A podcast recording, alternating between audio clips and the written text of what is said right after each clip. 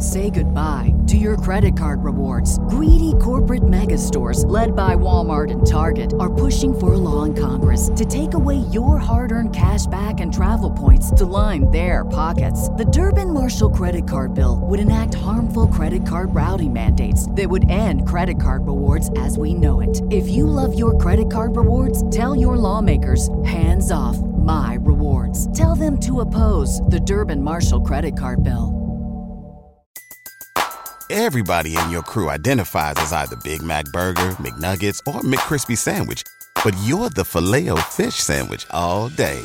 That crispy fish, that savory tartar sauce, that melty cheese, that pillowy bun. Yeah, you get it. Every time. And if you love the filet of fish, right now you can catch two of the classics you love for just $6. Limited time only. Price and participation may vary. Cannot be combined with any other offer. Single item at regular price. Ba da ba ba ba. Welcome, everyone, to a Baseball America college podcast along with Aaron Fitt. I am John Manuel. This is kind of part three of our kind of draft megapod, but we just decided we're going to give you that. Uh, we're going to stick to the colleges primarily this week uh, and this Monday's podcast. And then Aaron and I are going to hit you with another college and Southern California draft megapod later this week. So I'm very excited about that. We want to remind you that this Baseball America college podcast is sponsored by ATEC, the baseball training machine company. At ATEC, we're committed to delivering tools to coaches to help train and develop players. Visit atecsports.com to learn about training machines that can help make your practice more effective and efficient. See training tips and practice drills from Vanderbilt head coach Tim Corbin and more on atecsports.com. ATEC, win every practice. Aaron Fitt, nobody won our rankings this week. We had a very difficult time and spent probably more time than we have all year deciding who the number one team in the country is. In fact, I'm very confident we spent more time deciding who number one is this week than we have in all the other rankings put together. And here we are in week 12, and it's just kind of the story of the season, Aaron, that there's no great team. And while we've only had two teams be number one, Florida and Florida State, this week the Seminoles almost fell from their perch. As we record this podcast, they're getting ready to play Clemson in a Monday doubleheader, and uh, a one in three week not usually what keeps you at number one, Aaron, but kind of no one was no one obvious to seize the throne. That's right, and we I think talked John probably about five candidates for number one: Florida State, South Carolina, Florida, Kentucky, and, and Oregon. I think all had at least some amount of support. At least they came up in in this discussion. That, that's correct. Um, and you know you can make a case for all of them. I mean, you look at South Carolina. For them, the, the biggest case is momentum. You know, they've won uh, they haven't lost a series now since since Florida way back in March. Since then, they've they've really taken care of business. I mean, the thing about South Carolina is they had the toughest part of their SEC schedule really in the beginning uh, with with Kentucky and Florida, and they lost those two series. And since then, they've kind of taken care of business against the you know the the teams that aren't the elites in the SEC, and then they'll they'll finish with another elite team next week at LSU, so or against LSU. So, um, you know, it's uh, it's it's it's impressive what they've done. I mean, they have been hot, but uh, body of work. You know, they still have two series losses. Florida State still hasn't lost a series. Um, you know, you can talk about Florida. They certainly had a lot of a lot of uh, consideration here for number one. You look again the body of work. I mean, 18 and 10 against the top 25 is so loud. The fact that they're 3-0 against Florida State, that's loud. Uh, but you know they haven't played as well over the last six weeks. They're better lately, it seems like, but um, still, I mean, this is this team has lost three series. Uh, they're they're not in first place in, the, in their own conference. Uh, in fact, they're I think they're in fourth place, if I'm not mistaken. I think you're right. So, I think they're in fourth place. So I mean, you know, should a fourth place team be number one in the, the country? I mean, maybe they sure have an impressive resume. Um, you can certainly make that case, but um, you know, again, there's there's flaws in all of these cases. I mean, Kentucky has won series against South Carolina and LSU, lost a series to Florida. Uh, you know, they, they only have two series losses. They've got a nice body of work as well, but I mean, it's hard to separate these teams, and so we decided to stick with the team that had been number one, hadn't lost a series all year. This is the first losing week they've had. Um, we'll give them a chance to to win this series against Clemson this weekend, and then we'll reevaluate next week.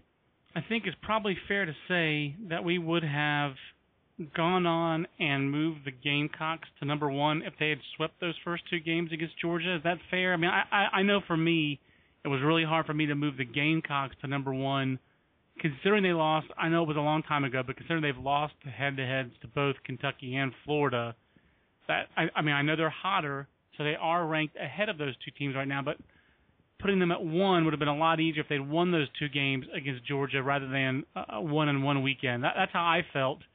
Uh, I think you were maybe a little bit closer to ranking the Gamecocks number one, but that to me that that that 13 inning loss yesterday kind of keeps them out of the top spot for me.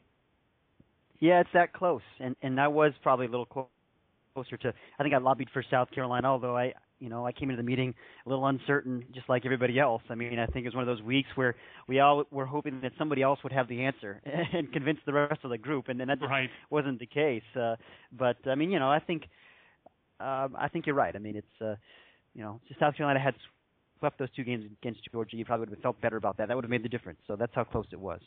In your mind, Aaron, on this hot streak that South Carolina has been on, is there one factor you would point to for why they've been the team that really has been since those first two weeks the only team in the SEC. They're the only team that hasn't lost since then. That ten week span, they've won ten straight weekends. What's been the key to that for South Carolina? I think the the biggest thing that you have to, to mention is that their their newcomers have gelled. You know, and, and coming into the year, that was the question with South Carolina is you know they've got all these new faces. How are they going to adjust to this level? I mean, it wasn't it isn't the same team as last year. You know, I mean, it's one thing to you know rank them number one based on respect and all that stuff for what they've done in the past, but you know Bobby Haney and Scott Wingo and you know um, Peter Mooney and all these guys that have played such a key part in this are gone. I mean, there are some guys still here who were, were key parts, obviously Roth and Price and Walker in particular, Marzilli, but uh, you know they needed the new guys to gel, and and I think they have. Tanner English, Joey Pankake, LB Dantzler, uh, Grayson Greiner. I mean, these guys have all come up with quite their their share of big hits here during the SEC play, and I think the pitching staff has has gelled. Um, you know, it's still uh, um, you know they they had the uh, the question with Colby Holmes.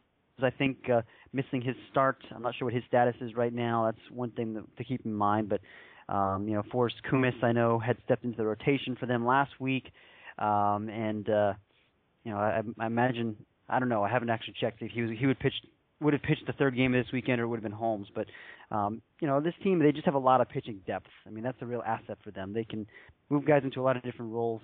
They've got Jordan Montgomery as a starter. They could start Holmes or Koumas. Um, they're bullpen is deeper, I think, than it was last year. You know, because you still have Price at the back, but you've got Evan Beal and you've got Tyler Webb and you know Logan Munson and all these all these guys from the right and left side. It's very versatile. Uh, I think that's a real asset for them. Absolutely deeper bullpen. I can't imagine that it's better, but it's definitely deeper. Uh, last year with uh, JT and uh, Matt Price, is it Tyler or Taylor? I was John Taylor, was it not? Taylor. Yep. I always get Tyler and Taylor mixed up, but uh, John Taylor was just so good. Eh, you know how my affectation for submarine jokers. But you know, to me, the big thing is, and we'll see in the postseason, if there's any closer in the country I'd want to have it, it, uh, in terms of resume, it would be Matt Price. I'm not sure which closer I'd take in the country. There are a lot of good options for that, but just does not feel. I mean, you look at a Matt Price with a 3.70 ERA. He's just not I'm not, I'm never going to doubt that guy in the postseason. I know they would. I know that team will go to war every single time with Matt Price. I know he's better out of their bullpen, but yeah, the scouting reports we have on him are just like scouts being like, I don't know how this guy does it, you know. But they said the same thing about uh, Michael Roth. So um, I still feel like South Carolina is, to me, until somebody beats them, they're the team to beat. Without a great team, yeah.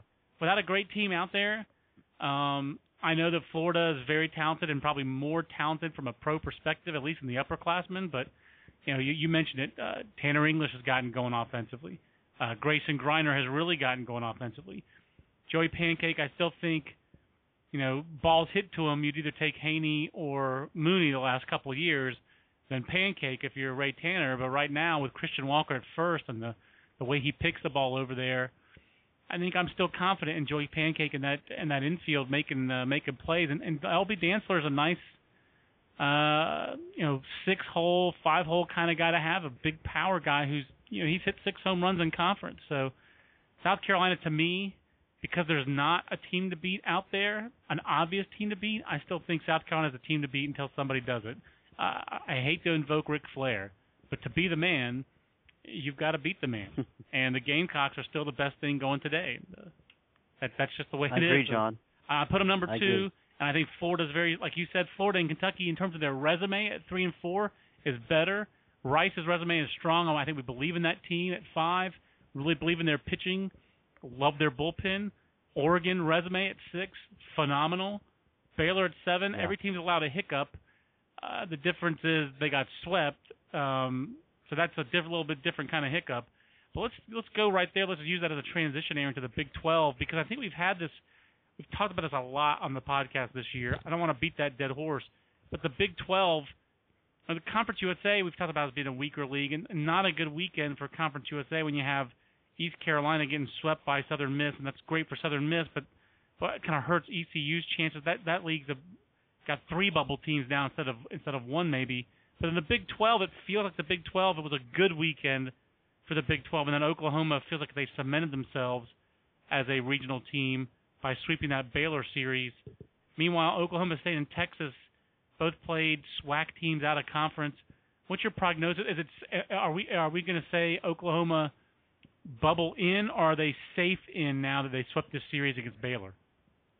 No, I still think it's bubble in because you know their RPI is still. Uh, um, Yeah, the figure I'm looking at it is number 48. 48. Yeah, it's in the 40s.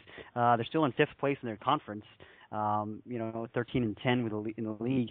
It's not. It's not a slam dunk. You know, they could falter down the stretch and find themselves on the wrong side of the bubble again. But I, I do like their chances right now. I mean, this was a, a really uh, important series for them. I mean, they after losing the the Bedlam series the week before, this was make or break, and they really. I mean, they aced it. You know, you sweep a team that was 18 and 0 in the league. That's it. I mean, you're in now as long as you don't, you know, fall on your face here. They've got Samford coming up at home. It's a it's a it's a good Samford team, uh, but it's a series that they should win. And if they do, then uh, yeah, I think they're in.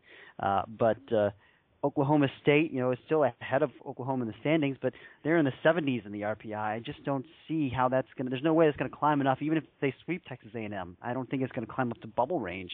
Uh, you know, power conference teams outside the top 60, there's no chance. I mean, even if they're outside the top, top 50, it's a it's a long shot. Um, you know, it's just you do you don't see power conference teams outside the top 50 get at large bids. It's it's one thing if you're St. John's and it's you know you've a, you've a huge RPI disadvantage and you're in the 50s. You know, okay, you can give them a little bit of a of a of breathing room there, but you're in the Big 12. I mean, that's not going to be good enough. Now, Aaron, on Oklahoma, I think I I I think you make strong points about Oklahoma State. Strange things have happened in the Big 12 recently, uh, with with regard to the rankings, uh, not the rankings, with regard to the the uh, field of 64. I'll leave it at that. But uh, and it's been with those Oklahoma teams. It's been with teams from the Sooner State. Um, Yeah. but real quick, uh, correct me if I'm wrong. Steven Okert, uh, this is kind of a big arm, big draft guy coming up big this weekend for Oklahoma with a couple of saves and so, oh, I guess a win and a save. Seems like he's kind of become the moment of truth guy in the two really close games. G- excellent pitching by Oklahoma, especially considering that Baylor has been so opportunistic and so consistent in its its offensive capabilities this year. Were you surprised at all that that Oklahoma was able to uh, you know hold them to one run those first two games? And talk a little bit about Yeah. about Okert.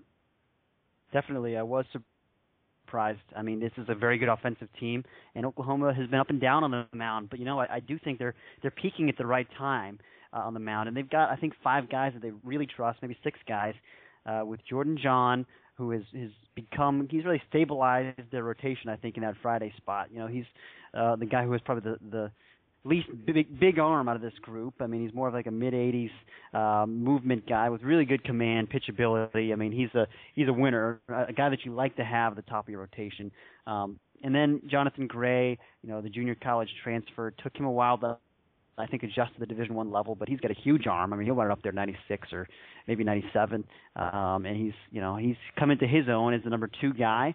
Um, and then Dylan Overton, the lefty, is, is a proven commodity. Didn't pitch very well this weekend, but uh, a solid third guy certainly.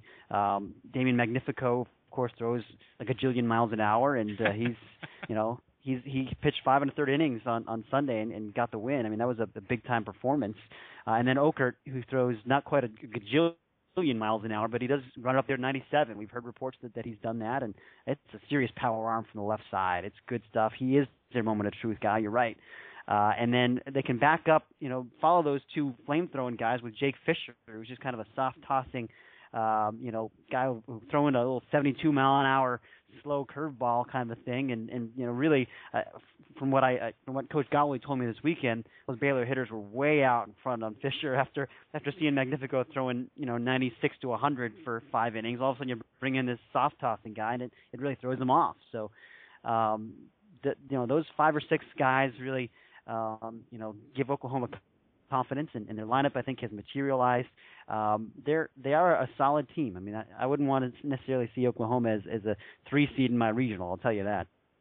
Yeah, I'm with you. Uh, their pitching is dangerous, and as a team, I know they weren't, they didn't live up to expectations last year, but I, I can't get out of my head two years ago where that team was very dangerous on the road and played with a lot of confidence, and um, you know, I can't get that out of my out of my head. I think Oklahoma is very dangerous. I think, like you said, they they would almost be the three seed excuse me, that I would least like to see in my regional.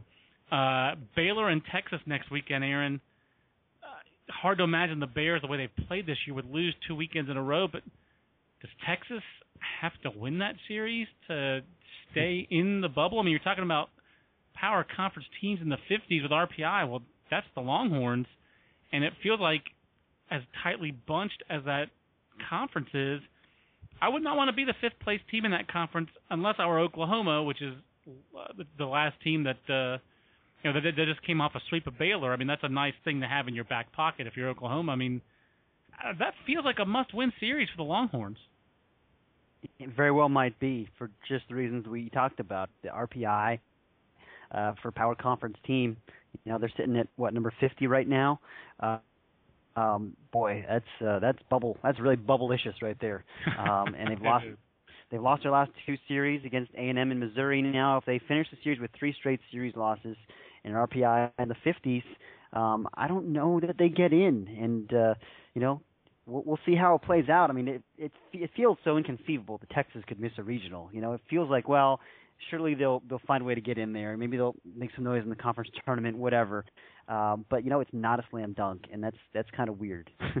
it's really weird. I don't think it's happened in the 21st century. Uh, they've missed regional. Yeah. I think it's I think 1999 is the last year they missed regional. So uh, very strange. Obviously, all these teams still have the conference tournament to play, and a lot can change uh, in the conference tournament. But the, the Baseball America College podcast. And, and John and Aaron, go ahead, Aaron. I was just going to inter- interject here that all of a sudden, you know, Texas is uh, is depleted too on the mound. I mean, you lost two big arms in your freshman class in back-to-back days this week uh, with a season-ending injury for Parker French, and then they had to dismiss Ricky Jaquez. Um, you know, I mean, that's uh, you know two guys that they were counting on. And they moved Corey Knebel into a starting role against Texas Southern this weekend, and he, of course, handled that with a plum because he's Corey Knebel. That's right. Uh, but uh, you know, just all of a sudden their staff is, is two guys less deep, um, and uh, you know that's something else to keep in mind that's a real shame. Uh, I did not know the Ricky Jaquez uh, news, but obviously that's. Uh, I, I, I think we knew that uh, French had had some time earlier this year with an injury. Had he not? He'd missed some time. I thought he had. Maybe I'm wrong. But Ricky Jaquez. I mean, I saw that guy Tournament of Stars. I have not seen him in college. Yeah. That dude. I, you know me. I love little dudes with big arms, uh, and that's Ricky Jaquez uh, with a with a with a real breaking ball. So we'll see that you guy. Know, uh, we'll see that guy at a junior college near you, I suppose. Yeah, and, and the question with Ricky Jaquez has always been the makeup. Frankly, I mean, I, yep, I hate yep. to say it, but I had a I had a scout predict to me that he wasn't going to get through through his first year at Texas, uh, thing on that team, and that looks prophetic. It really does. I mean, and the thing is, I'm just looking at Mark Rosner. Uh, met him last year in Omaha. Love Mark Rosner. Good follow on Twitter, uh, the Austin American Statesman uh, at Mark Rosner AAS.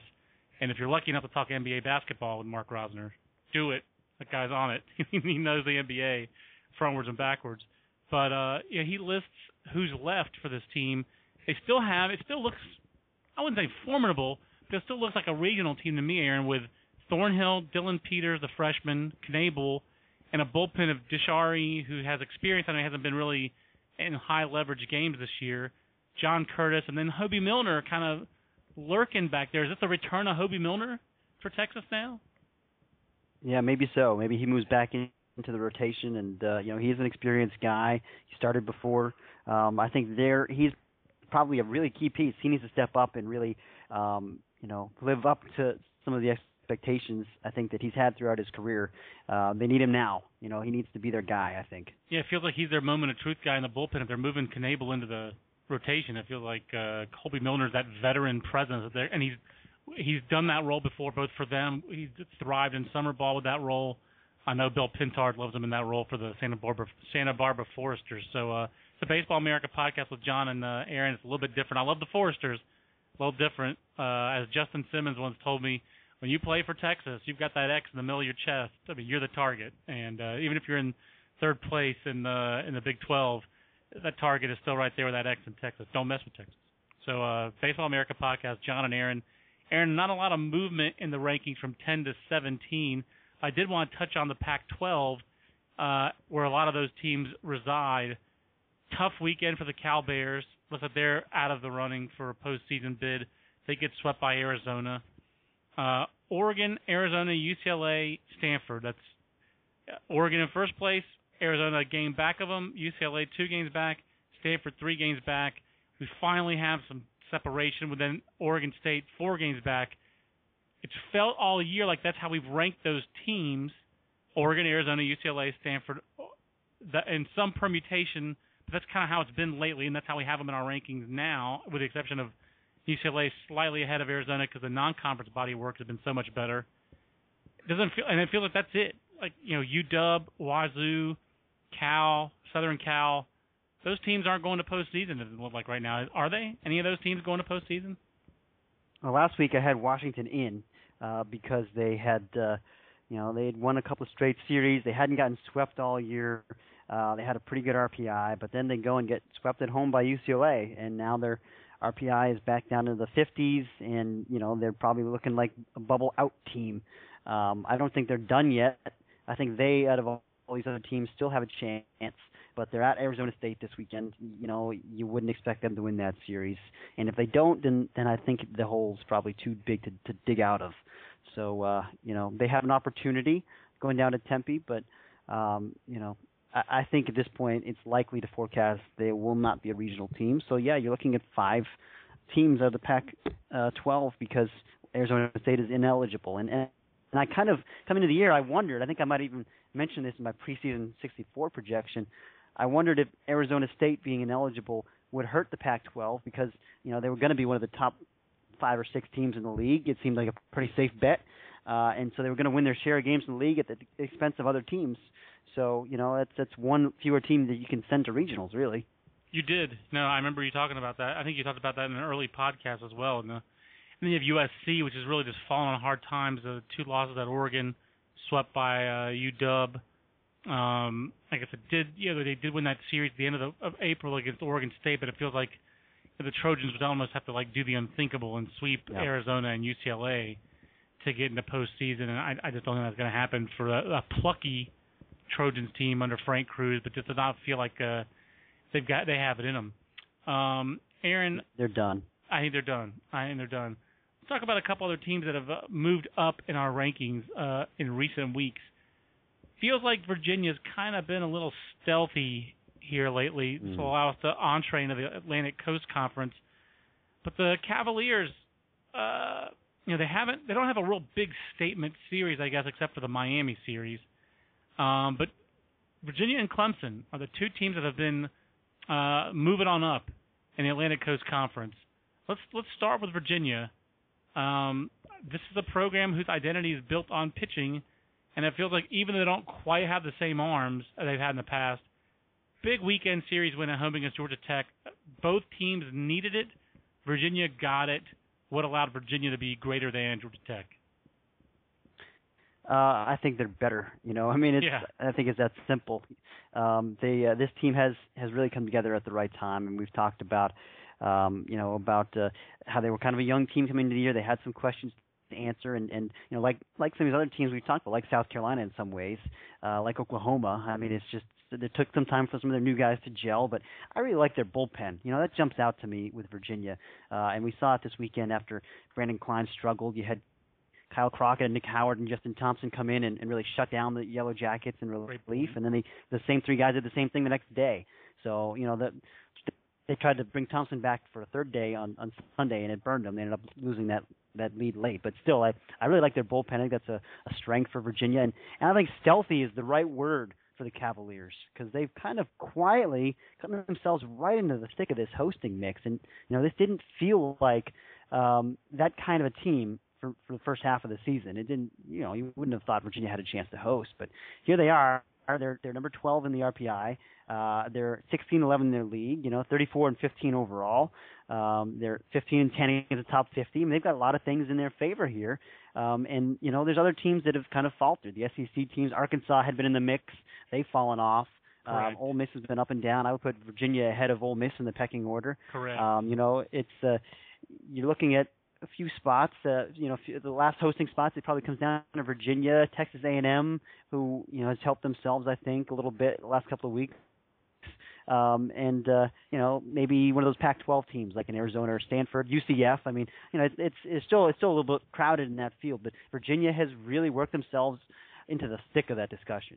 I agree, and uh, got to give a well, you know, the other thing. I think you nailed it with the bullpen. Um, Justin Thompson, you know, his older brother Jacob Thompson. I was never a big Jacob Thompson guy. He had a great senior year, but then you, you get the scouting reports on this guy coming into his junior year, and they were not all that hot, and he wasn't good as a junior. He had a great career at Virginia, but you know, I wasn't kind of on him from a draft perspective. Justin Thompson's kind of the opposite. I don't think he's really ever been considered a prospect. I don't know that he is now. But what a what a senior year this guy's had. Uh, he's really been tremendous out of their bullpen. Like you said, he blew it yesterday, and you know, three days in a row. Hey, I don't blame him. Even on Saturday, he walked three guys.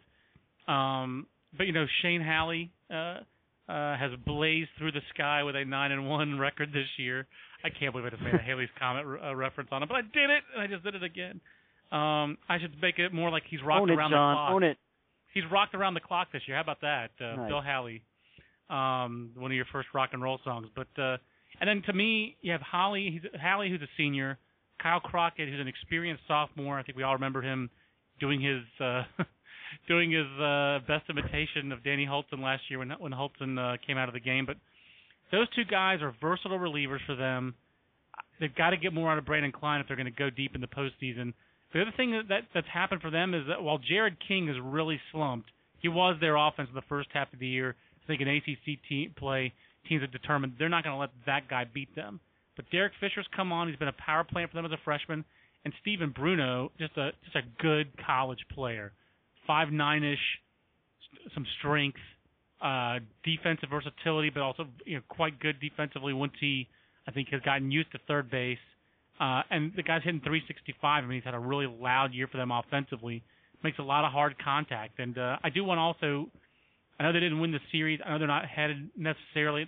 So about, I guess Georgia Tech's really more of like a bubble out team right now, aren't they? They're in at 11 and 16 in the league. I know they have some nice wins against, uh, you know, Georgia recently, but 28 RPI. But ah, they just feel like they're bubble out to me at 11 and 16. in in a vacuum, I think they would be, but uh, in in a world where we have a hard time getting to 64 teams, I think they're probably still going to be in for me this week. Um, you know, because they do have the RPI, and um, you know they've. You I'm telling put somebody you, in. it's hard. Yeah, I mean, you know, Washington dropped out this week. You know, we talked about, uh, um, you know, the I don't know. It's just. Hey, they have it- Miami hard. this it's hard to weekend. They have Miami this weekend. If they win that series with the Miami with an RPI at 16, they're gonna they're gonna say they win the series. Say they go two and two and one, and they win the Mercer game. They have a three and one week. They're gonna be like 33 and 19 and 13 and 17 in the league with an RPI in the mid 20s, and they're gonna get in unless they Yeah. bomb in the ACC tournament. I think you're right. I want to give a little shout out to Georgia Tech. I mean, on uh, to the, their their moment of truth guy, Alex Cruz. This is a guy. Here's a guy. I'm pretty sure Alex Cruz was recruited as an infielder. I know he did some pitching. I know there's not a real standout pitch. I've talked to the to, the people in the HC about him, and I I seem to recall there's a lot of stuff in my head with the draft this time of year. I think he's a three pitch guy with a pretty good slider and a pretty good changeup and a fastball right in that 88 to 90 range. But this guy's been their moment of truth pitcher for a long time now. Uh, this season, they went to him twice this weekend. Uh, they extend him. They go to him at the end of games. Um, they're just so just uh, you know outside of Buck Farmer, that team's pitching staff is pretty much just duct tape and a baling wire, and nothing has worked out the way they expected it. I would say that coming into the year, their top three arms were Buck Farmer, Luke Bard, and Matt Grimes. They haven't had Grimes for a couple months. They haven't had Bard for a month and a half. Uh, Dusty Isaacs, uh, who was one of their other starters, has been shelled most of the year. They've had uh, a lot of up and down freshmen like Cole Pitts and uh, I forget a Heddinger, Josh Heddinger. Uh, Zane Evans is one of their guys they want to use, but he's also their catcher. Their other catchers haven't really stepped forward, so they've and they've they've had to uh, they've been limited in how you could deploy Zane Evans on the mound. So they needed someone to come through. I think they planned for it to be DeAndre Smelter, big time recruit out of Georgia two years ago. He hasn't really come through on his potential yet, and so they needed somebody, and it's been Alex Cruz, and they haven't maybe had enough help for him. But if they don't make it to postseason, it's not because Alex Cruz hasn't been one of the real step forward guys in the ACC as far as yeah. uh, kind of coming to the forefront. Speaking of that, uh, this weekend North Carolina gets a sweep against Duke. NC State uh, wins a big series at Virginia Tech. Aaron, uh, I think we know the story with the Wolfpack, but that's a big series road win for them. The kind of the step forward guy I was going to mention was for North Carolina, Shane Taylor. I know it's Duke. Duke has not been very good, has not been very offensive this year, but uh, you know Shane Taylor with eight scoreless innings to finish off that uh, series for the Tar Heels. Pretty big sweep for North Carolina. Just to they're making hay with this part of the schedule. It feels like Aaron, and uh, it feels like them and NC State. Are they lock regional hosts right now? Yeah, I think so. I think certainly North Carolina is, and NC. Yeah, I mean they're both they're both very safe. I mean even if even if NC State gets swept at Florida State this coming weekend, uh, they're sitting there at 18 and 12 in the league with a you know an RPI comfortably inside the top 16 still. I would think. I mean it's uh, I would think they're both locks to host, and North Carolina is in very good shape to be a national seed. Um, so yeah, they're I think the ACC see you're looking at three hosts with maybe four. I mean Virginia, um, right. you know, really really a possibility. Um, and, and it's, you know, we're, we're talking about probably one, two, three, four, five, six, seven or eight regional teams. I mean, Virginia Tech and is like like Georgia Tech is right on the bubble. I mean, if both those teams finish poorly, John, um, you know, let's say Virginia Tech um, goes to North Carolina this week and, and wins one out of three, you know, then you're you're 12 and 18 in the league. I don't know. I mean, I don't know about a 12 and 18 team the ACC getting in, uh, and and Georgia Tech ditto. They're 11 and 16 right now. You know, they they've got to win that series. I think if you're 13 and 17, yeah. it's a little it's a little more uh, manageable than I agree. 12 I almost and 18. I feel like that's the borderline area. Like you could even be five games if you lose a game. I think it can be five games under 500 in the league, like of the SEC or the ACC or the Pac-12, maybe. Probably not Pac-12 because they never give those teams a break. But in the ACC or the SEC, with the way the RPI works, I feel like it can be four or five games under. Wasn't even Oklahoma State that year? What, 11 and 16, something like that? Maybe it was Oh, worse they were nine and 17. Nine and 17. Yeah, I shouldn't have brought that up. uh, I should not have brought that up. It's the Baseball America podcast with John and Aaron. If I meant think of that for one more second, my head will explode. Uh, the other team that's kind of down there and that maybe we need to keep an eye on, for me, um, was UCF, and then they went and moved them up. I, I wanted to mention this that we have UCF against Rice for all the marbles in Conference USA. Conference USA, Aaron, I'm just not impressed. Uh, I'm not impressed with this league. You have Southern Miss sweep the Pirates this weekend, East Carolina. Tulane has is a team that has gotten hot of late.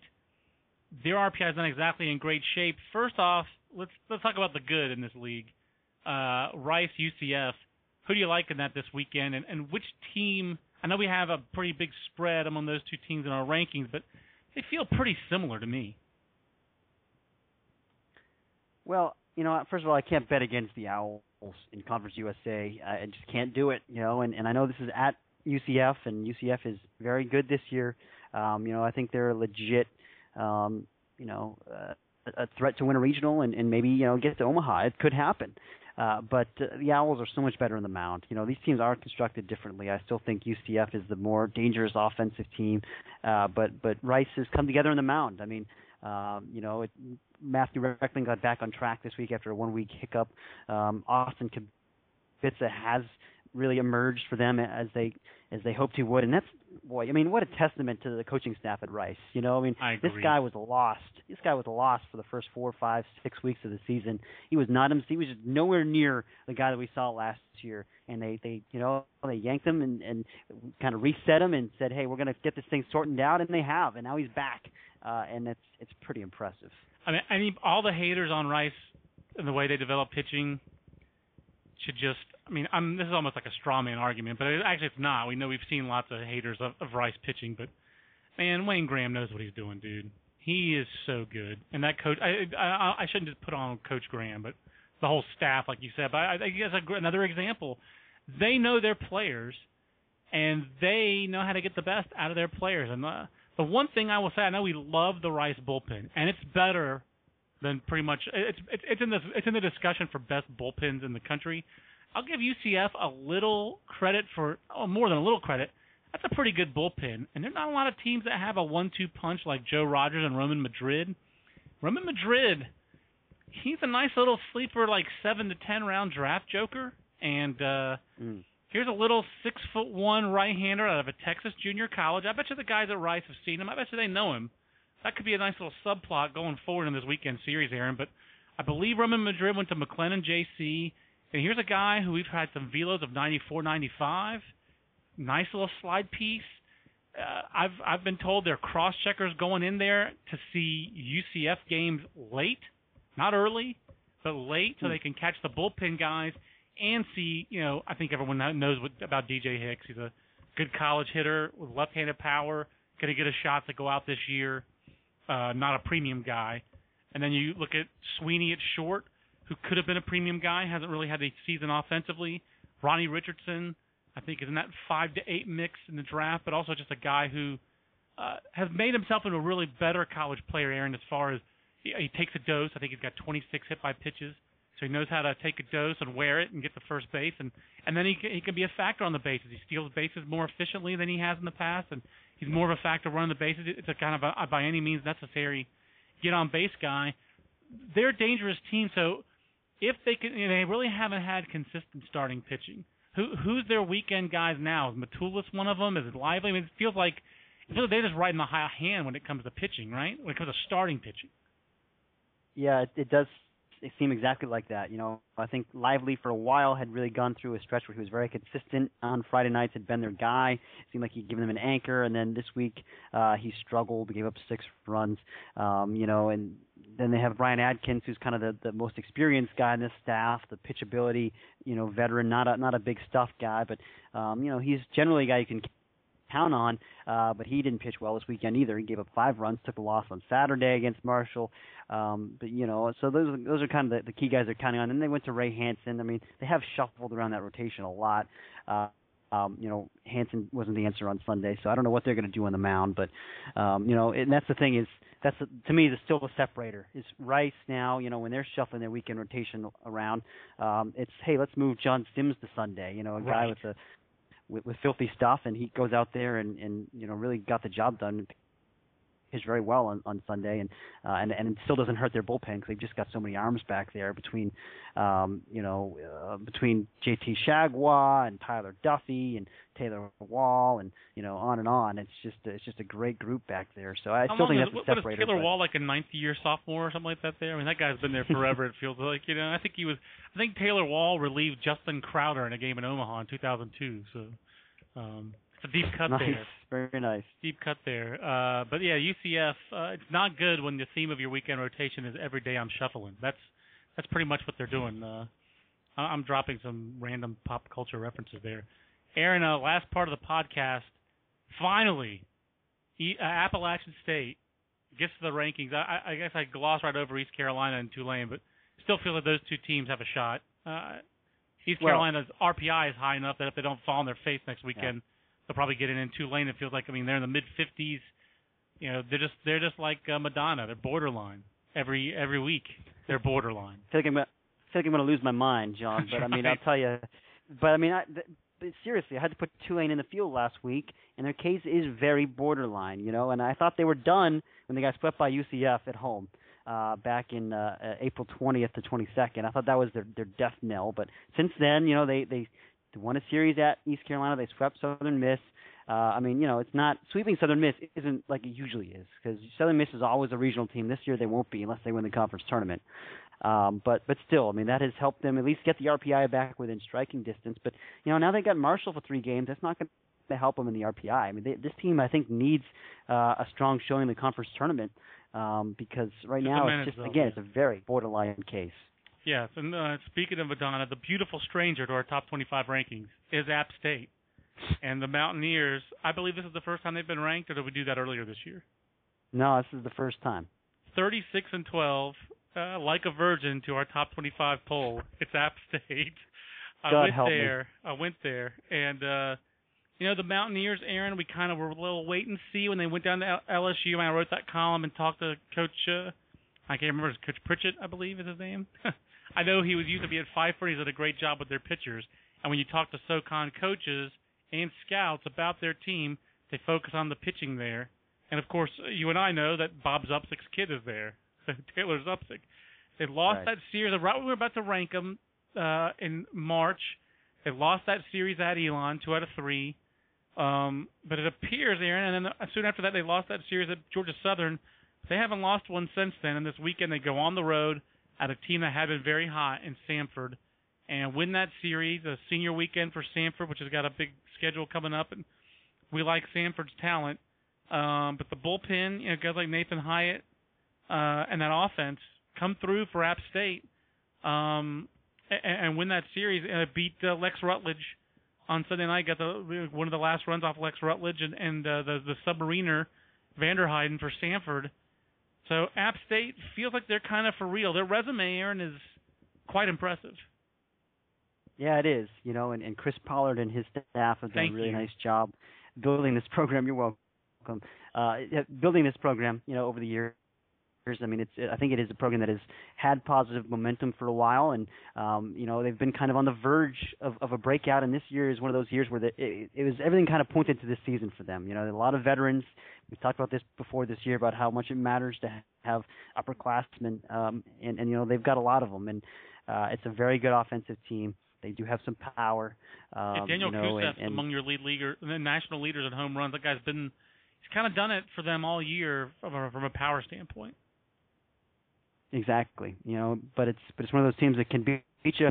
You know, one through nine. They've got some guys with some pop that can surprise you a little bit, uh, with the exception, I guess, of Brandon Burris, who's really a nice on base guy, uh, kind of a catalyst for them. But um, you know, they're they're we've talked about their their I think we talked about their weekend rotation before, and Seth Grant, Ryan Arrowood, and um, you know Rob Mar- Marcelo. It's a really strong trio. You know, they're just re- really solid competitive guys that give you a chance to win every week and and they do have some depth in the bullpen which they showed this weekend and um yeah I think they're I think they're pretty good you know I think they're legitimately uh, a good club and they could be looking at a two seed to regional I mean, I would expect to see them if they're a two seed. If they if they play through, they're going to be a, a two seed. It still sounds like Elon is a, an at-large team, maybe in that 54 RPI, or is Elon falling off the bubble, Aaron? I think they have slid off the bubble. I I, I really kind of held my nose and put them in last week because again I, I couldn't get to 64, but you know that was with the caveat that they needed to finish strong, and that included for me a win at East Carolina this past week, and they didn't get that done. So to me that was how close they were to the edge. Now I've, I've got them off, and they're 28 and 24. They're in the 50s.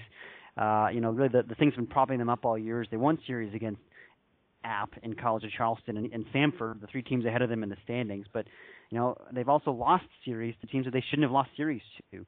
Um, you know, Wofford, um, you know, Right. Western Carolina, which is a solid club, but you know, you got to win that home series uh, at Furman. I mean, you know, those those series kind of cancel out the the good series. So and and Davidson also they lost the series to them. So So the SoCon Um, SoCon really could be a two bid league potentially, not yeah, necessarily I think a it probably I think it probably will be. Yeah. It probably will be a two bid league unless somebody else wins a conference tournament besides App or Charleston. Yeah, because you have Samford with Oklahoma and Florida, their last four games. I suppose some crazy thing could happen. They could win two of those four games or three of those four games. I'm not even going to say sweep, but their RPI is in the 63 range, and just feel that the rest of the team, the league, is almost kind of beat up, beat itself up enough that you're looking at App State, East Carolina from the Conference USA, and College of Charleston as those likely two seeds there, and at Raleigh, Chapel Hill, and Columbia, right? Yeah, and Charleston might I think is more like a three seed at this point. You know, okay. The RPI is back down to the mid 40s, um, but uh, you know in fact they're probably right. They're probably back on the bubble after this weekend, losing the series to to UNC Asheville at home. Um, that's a, it's a tough blow now. And I left uh, I left uh, college. I left Coastal out of that mix, and I should not have. Yeah, Coastal certainly is is in, even if they don't win their conference tournament. Um, you know they've they've managed to hold on even after losing Josh Conway. They haven't really um, you know, they haven't really had a hiccup. I mean, they're they've got some depth on their pitching staff, but you know, this week's just a two and two week against Michigan and, and Winthrop. Not a great great week. Uh, but um, I'm still I'm still curious to see how Coastal you know finishes here. But I'll tell you, they're definitely not as imposing as if they're if they're your two seed in a regional or, or three even. Um, you know, without Josh Conway, they they don't look as, as scary because he's their best guy. Yeah, I think uh, to keep it in the pop uh, song vein, they're just trying to hold on for one more day. I can't believe I just watched that Bridesmaids movie recently, so I have had uh, Wilson Phillips on the brain. I always thought one of the Phillips was was good looking. I can't remember which one, but uh, that's neither here nor there. It's a random podcast with John and Aaron. Let's wrap up, Aaron. Uh, please save me from myself. This weekend. This weekend. Well, it's not even this weekend. Still, we have to still have to wait two weeks for the Big West showdown of Long Beach State and uh, Fullerton. And I, you got to give it up to Rick Vanderhook. Fullerton's just been so consistent, Aaron. I know they haven't been really tested in their league. I know the rest of the Big West is kind of down, but uh, we're just talking about these other teams. Everyone else, most every other league, has, has their hiccups. Whether it's the Gamecocks, the Gators, the Wildcats, whoever. But uh, you know, even in Conference USA, I mean, UCF and Rice have had their hiccups. Uh, not so Cal State Fullerton. They just uh, uh, correct me if I'm wrong. They, their only serious loss of the year is at Florida, which I believe uh, we can allow. Uh, it's been a pretty great season yeah. for pretty great first season for Rick Vanderhook in that club. Oh, oh yeah. I mean, you know, I'll tell you what, this guy's got to be in the mix for Coach of the Year. I just for me, say the same thing. To do what he's done with this team, I mean, it's a very ordinary team talent wise, and they play their butts off.